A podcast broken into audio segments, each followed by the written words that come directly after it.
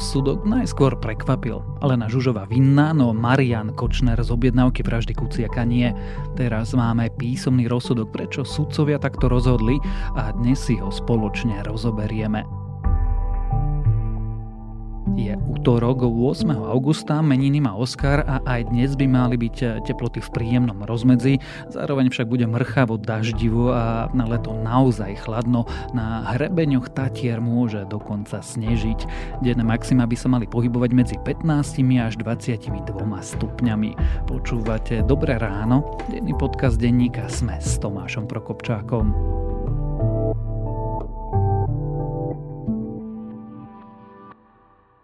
Dobré ráno. Alebo ani nie.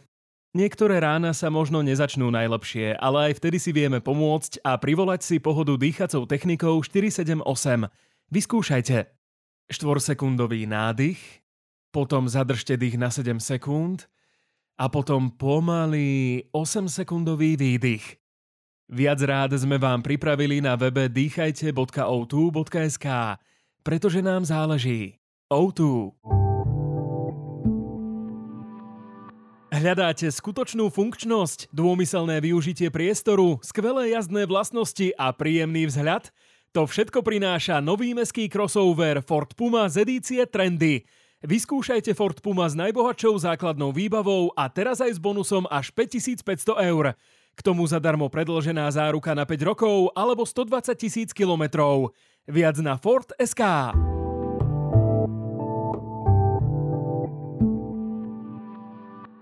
teraz už krátky prehľad správ. Aj Robert Kaliňák úspel s 363. Generálna prokuratúra pochybuje o tom, že by Kaliňák mohol fungovať ako organizátor doplácania. Ide o prípad dorovnávania platu bývalého šéfa finančnej správy Františka Imreceho, ktorému mal posielať peniaze Jozef Brhel. Brhelovi 363 nevyšla a obvinenie mu nezrušili. O voľbu poštov zo zahraničia v septembrových predčasných voľbách požiadalo viac ako 53 tisíc ľudí. Požiadať o voľbu poštov sa dá už len dnes a zajtra. Predčasné voľby budú v sobotu 30. septembra. Branislav Paška je už vo väzení, potvrdila to polícia. Najvyšší súd ho poslal minulý týždeň na 5 rokov za mreže. Dôvodom boli machinácie pri verejnom obstarávaní ultrazvukov pre štátnu univerzitnú nemocnicu Luja Pastéra v Košiciach. Branislav Paška je synovec nebohého expredsedu Národnej rady Pavla Pašku. Filmová Barbie zarobila viac ako miliardu dolárov. Stala sa tak prvým filmom režírovaným ženou, ktorému sa to podarilo.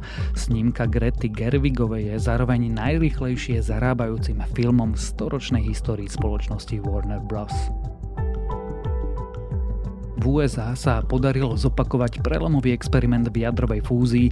Pri pokuse vzniklo viac energie, ako sa naň vynaložilo.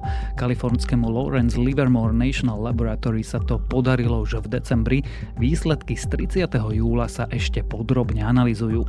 Fúzne reaktory by mohli byť budúcimi zdrojmi čistej energie.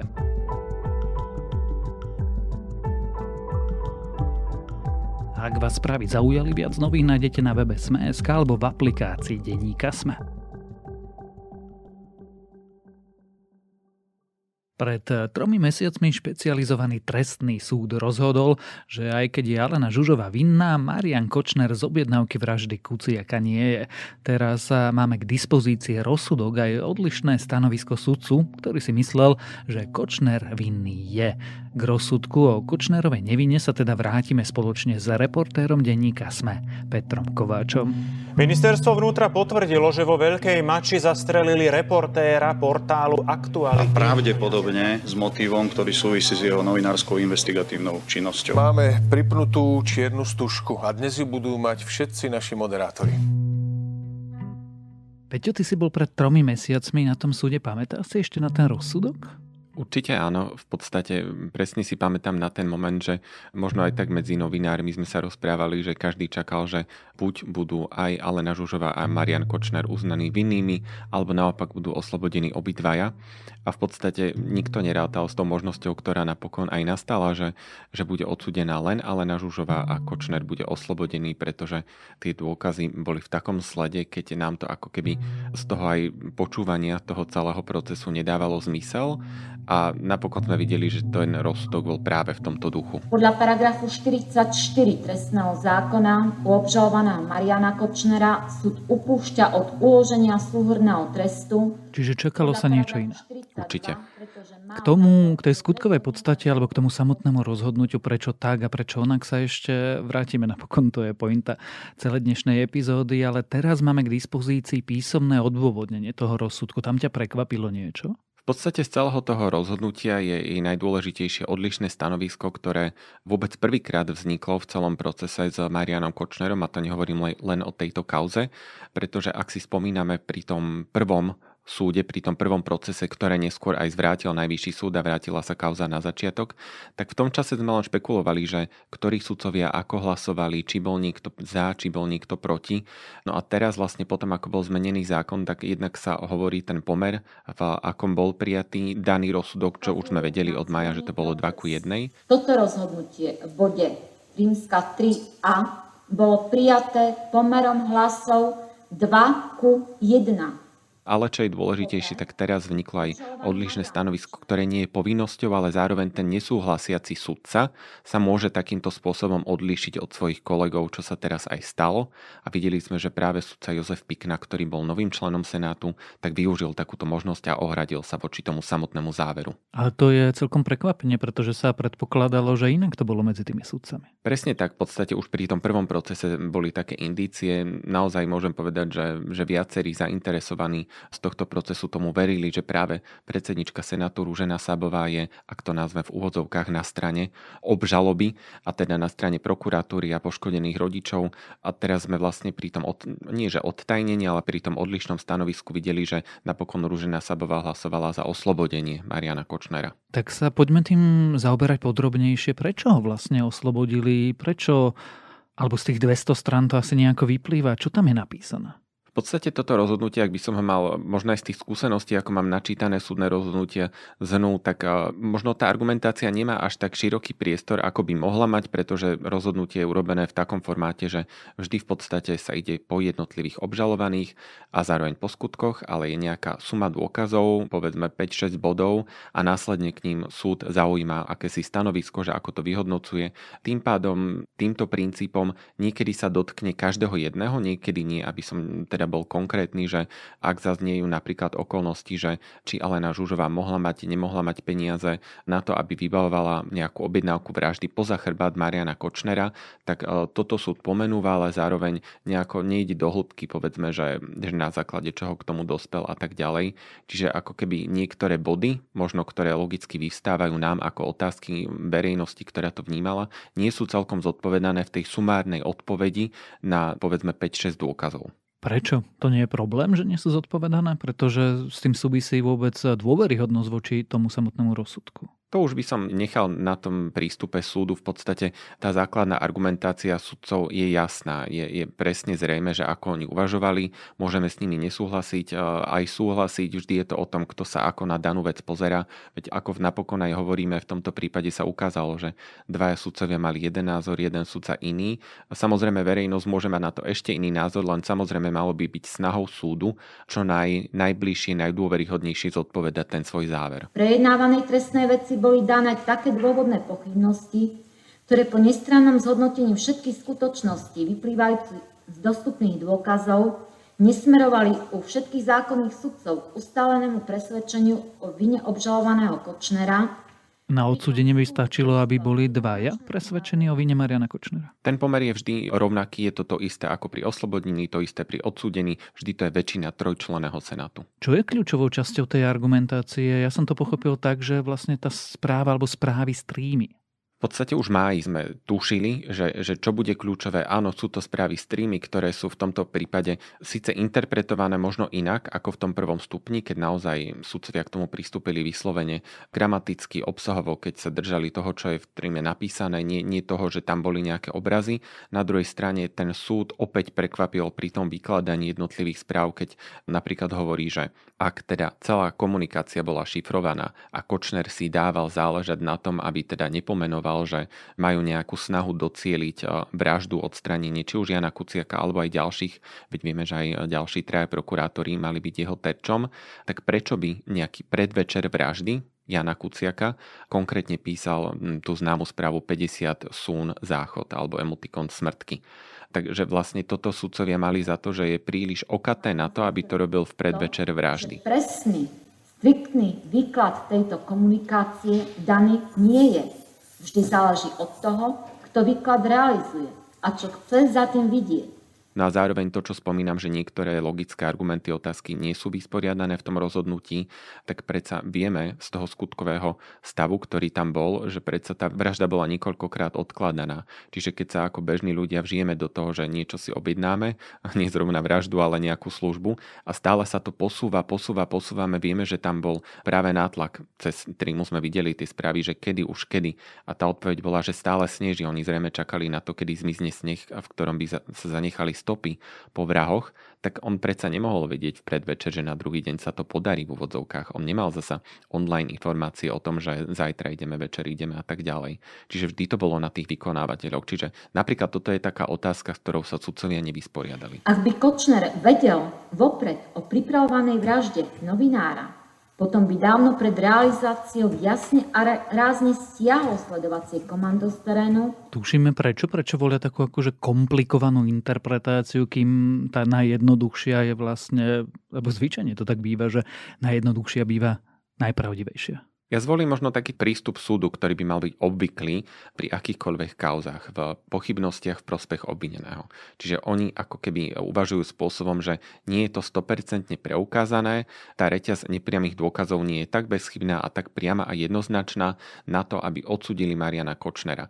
Čiže v podstate im stále aj po tom doplnení dôkazov to bolo málo na to, aby ho odsudili, čo je ale napokon, keď sme spomínali to odlišné stanovisko, úplne až šokantné, že ako keby tí traja sudcovia sedeli na nejakých úplne iných pojednávaniach, pretože sú v absolútnom rozpore tie dôkazy, ako ich vnímali. Naozaj to nie je, že, že to mal sudca Pikna v jednom momente iný pocit. On absolútne v protiklade interpretuje niektoré veci ako zvyšok Senátu. Asi na tomto mieste dôležité povedať, že súd nepovedal, že Marian Kočner to neurobil. Súd v princípe povedal, že dôkazy nestačia. Presne tak. A v prípade existencie akýchkoľvek rozumných pochybností o vine obžalovaného je potrebné tieto pochybnosti pochybnosti vykladať v jeho prospech a nie naopak. On išiel v podstate verziou, ktorá mu dávala istým spôsobom logiku a zmysel, s tým, že zároveň sám podotýka, že on postupuje presne podľa tej zásady, ktorú sme spomínali, v pochybnostiach v prospech obvineného. Čiže nemal to za jednoznačne preukázané, že Kočner je vinný. Tá zásada je v poriadku. Ďalší veľký súbor informácií sa týka vlastne psychického stavu Aleny Žužovej a jej motivácií. Píše sa tam čo? V podstate celé je to taký rozbor o tom, že či Alena Žužová mala nejaký motív namiesto toho, aby v podstate len plnila pokyny Mariana Kočnera a venujú sa sudcovia tej časti, že ona bola na Marianovi Kočnerovi z veľkej časti psychicky aj finančne závislá, že teda ona nejakým spôsobom ho obdivovala. A, no a samozrejme potrebovala peniaze, ktoré jej pravidelne dával. Sudcovia poukazujú na to, že bol ohrozený jej príjem, ktorý vlastne naozaj bol na mesačnej báze od Mariana Kočnera. Pred rodinným domom vo vozidle Zoltána Andruškova, obave zo straty pravidelného mesačného príjmu a iných materiálnych výhod, ktoré jej poskytoval obžalovaný Marian Kočner. Za odmenu 50 tisíc eur zjednala s Andruškom usmrtenie novinára Jána Kuciaka. No a práve to je tá argumentácia väčšiny Senátu, že teda ona sa týmto spôsobom, touto objednávkou vraždy novinára, ktorý ohrozoval záujmy Mariana Kočnera, ho snažila vysekať z problémov a zabezpečiť mu, aby teda sa zbavil takýchto škodlivých článkov a tým si zachovala svoj pravidelný mesačný príjem. Ty si vieš predstaviť, že by niečo takéto vykonalo bez jeho vedomia? V podstate už pri tom prvom procese o tom špekulovalo, ale práve aj sudca Pikna a v tom odlišnom stanovisku predsa píše, že veď ona sama nemala tie peniaze a vieme, že tých 50 tisíc eur nebolo len nejakých virtuálnych, že k odozdaniu peňazí došlo. A keď si predstavíme, že ona bola pri bežných potrebách v živote závislá od Mariana Kočnera, asi je ťažko uveriteľné, že, že by zobrala 50 tisíc eur a následne ich posunula vykonávateľom vraždy bez toho, aby o tom vedel Marian Kočner. Toto sa vysvetľuje ako? Pretože presne to som sa chcel opýtať, aká tam tí sudcovia opisujú, že ona je osoba bez peňazí, tak kde zrazu vzala tých 50 tisíc? No a toto je presne taká záľudná otázka, ktorou sa väčšinový senát, čiže dvaja zo spomínaných sudcov, stotožnili, tak to bolo také, že veď tam nebol, že Kočner jej dal balík peňazí a toto s ním urob, iný balík, toto s ním urob, naozaj tým, že ona s ním dlhodobejšie spolupracovala a povedzme pomáhala mu aj pri zakladaní politickej strany Cieľ, to bolo to zbieranie podpisov, rozdávanie nejakých sociálnych balíčkov a tak ďalej, čiže ako keby kampaň, ktorá sprevádzala to, to zbieranie podpisov, tak práve na tento účel podľa sudcov zakamuflovala v úvodzovkách to, že na čo potrebuje peniaze. Čiže nejaké balíčky so sociálnou pomocou pre ľudí, zber tých samotných dát, nejaké cesty do regiónov a tak ďalej a tak ďalej. Čiže ako keby to nejakým spôsobom už Kočner neskúmal, že či tie peniaze, ktoré jej dal na stranu, naozaj išli na tieto aktivity. Pripustila obžaloba, že tieto peniaze už mohla mať Žužová k dispozícii. Ja si teraz neodpustím hodnotiaci úsudok, ale to mi už príde až tak zložito konšpiračné. Je to trošku krkolomné, ale zasa možné to je. Nemôžeme povedať, že nie. A práve tak, ako som spomínal, pri pochybnostiach si sudcovia zvolili túto alternatívu. Zostaňme teda v tej vecnej rovine a zhrňme si, prečo Jozef Pikna rozhodol inak a čo boli tie argumenty, ktoré vytiahol. Keď si to tak zoberieme, tú verejnú diskusiu, on len ako keby zhrnul tie názory, ktoré už od oslobodujúceho verdiktu tak panovali, že veď predsa to, čo hovoríme, Alena Žužová nemala dostatok peňazí, zároveň zapochyboval pri motíve, pre neho je to dostatočne dokázané, že naozaj všetky tie ciele, ak to takto škaredno nazvem, či už Jan Kuciak alebo traja prokurátori, tak to boli tí ľudia, ktorí škodili Marianovi Kočnerovi, ohrozovali jeho záujmy na rozličných poliach a zároveň e, samozrejme on sa odvoláva na trímu, ktorú sme spomínali. A on ju má dostatočne preukázanú a tvrdí, že teda ak nabehneme na to uvažovanie, že sa rozprávali v šifrách, asi ťažko čakať od Mariana Kočnera, že, že priamo sa zmieni o tom, že teda požaduje nejakú vraždu, čo samozrejme nebolo a možno to bol jeden zo zarážajúcich argumentov z Senátu, že teda oni poukázali na to, že nikdy tam nič také nezaznelo. Zároveň odvoláva sa na to, že Alena Žužová mala ako keby online správy z toho, akým spôsobom sledovali novinárov. To je vlastne to známe sledovacie komando, čo riadil Peter Todd, bývalý siskár.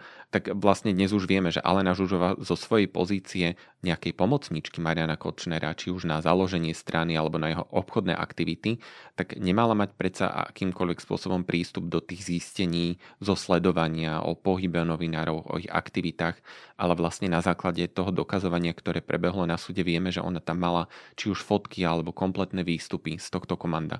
Čiže ak sa logicky sudca Pikna zamyslel nad tým, že čo to u nej robilo, tak si z toho vyvodil záver, že jedine to, že na základe tých informácií potom ona ukolovala tých vrahov.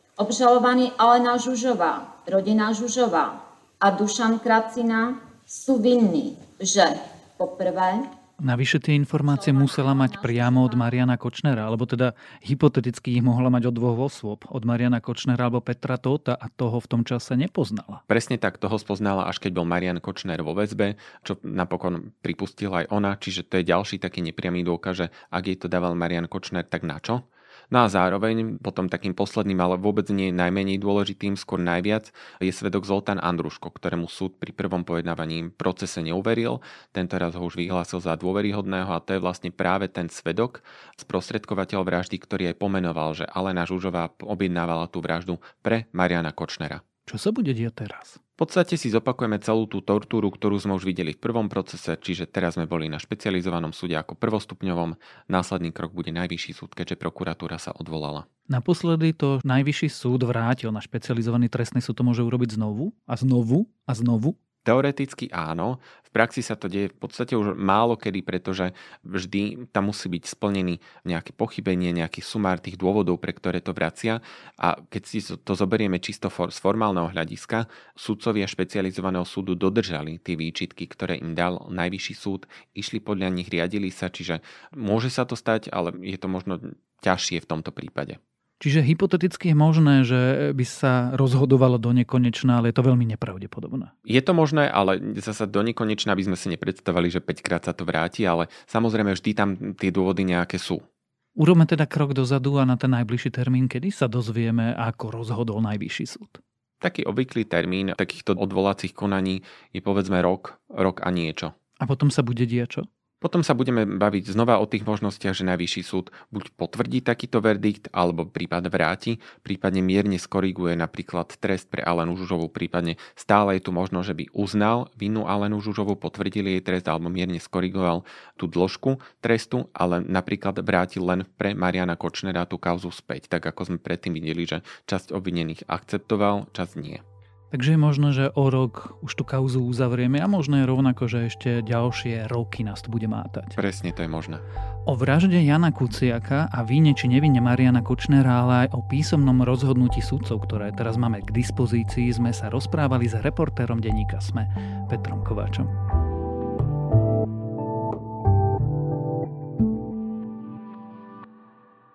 Prinášame vám najpočúvanejšie dovolenkové podcasty.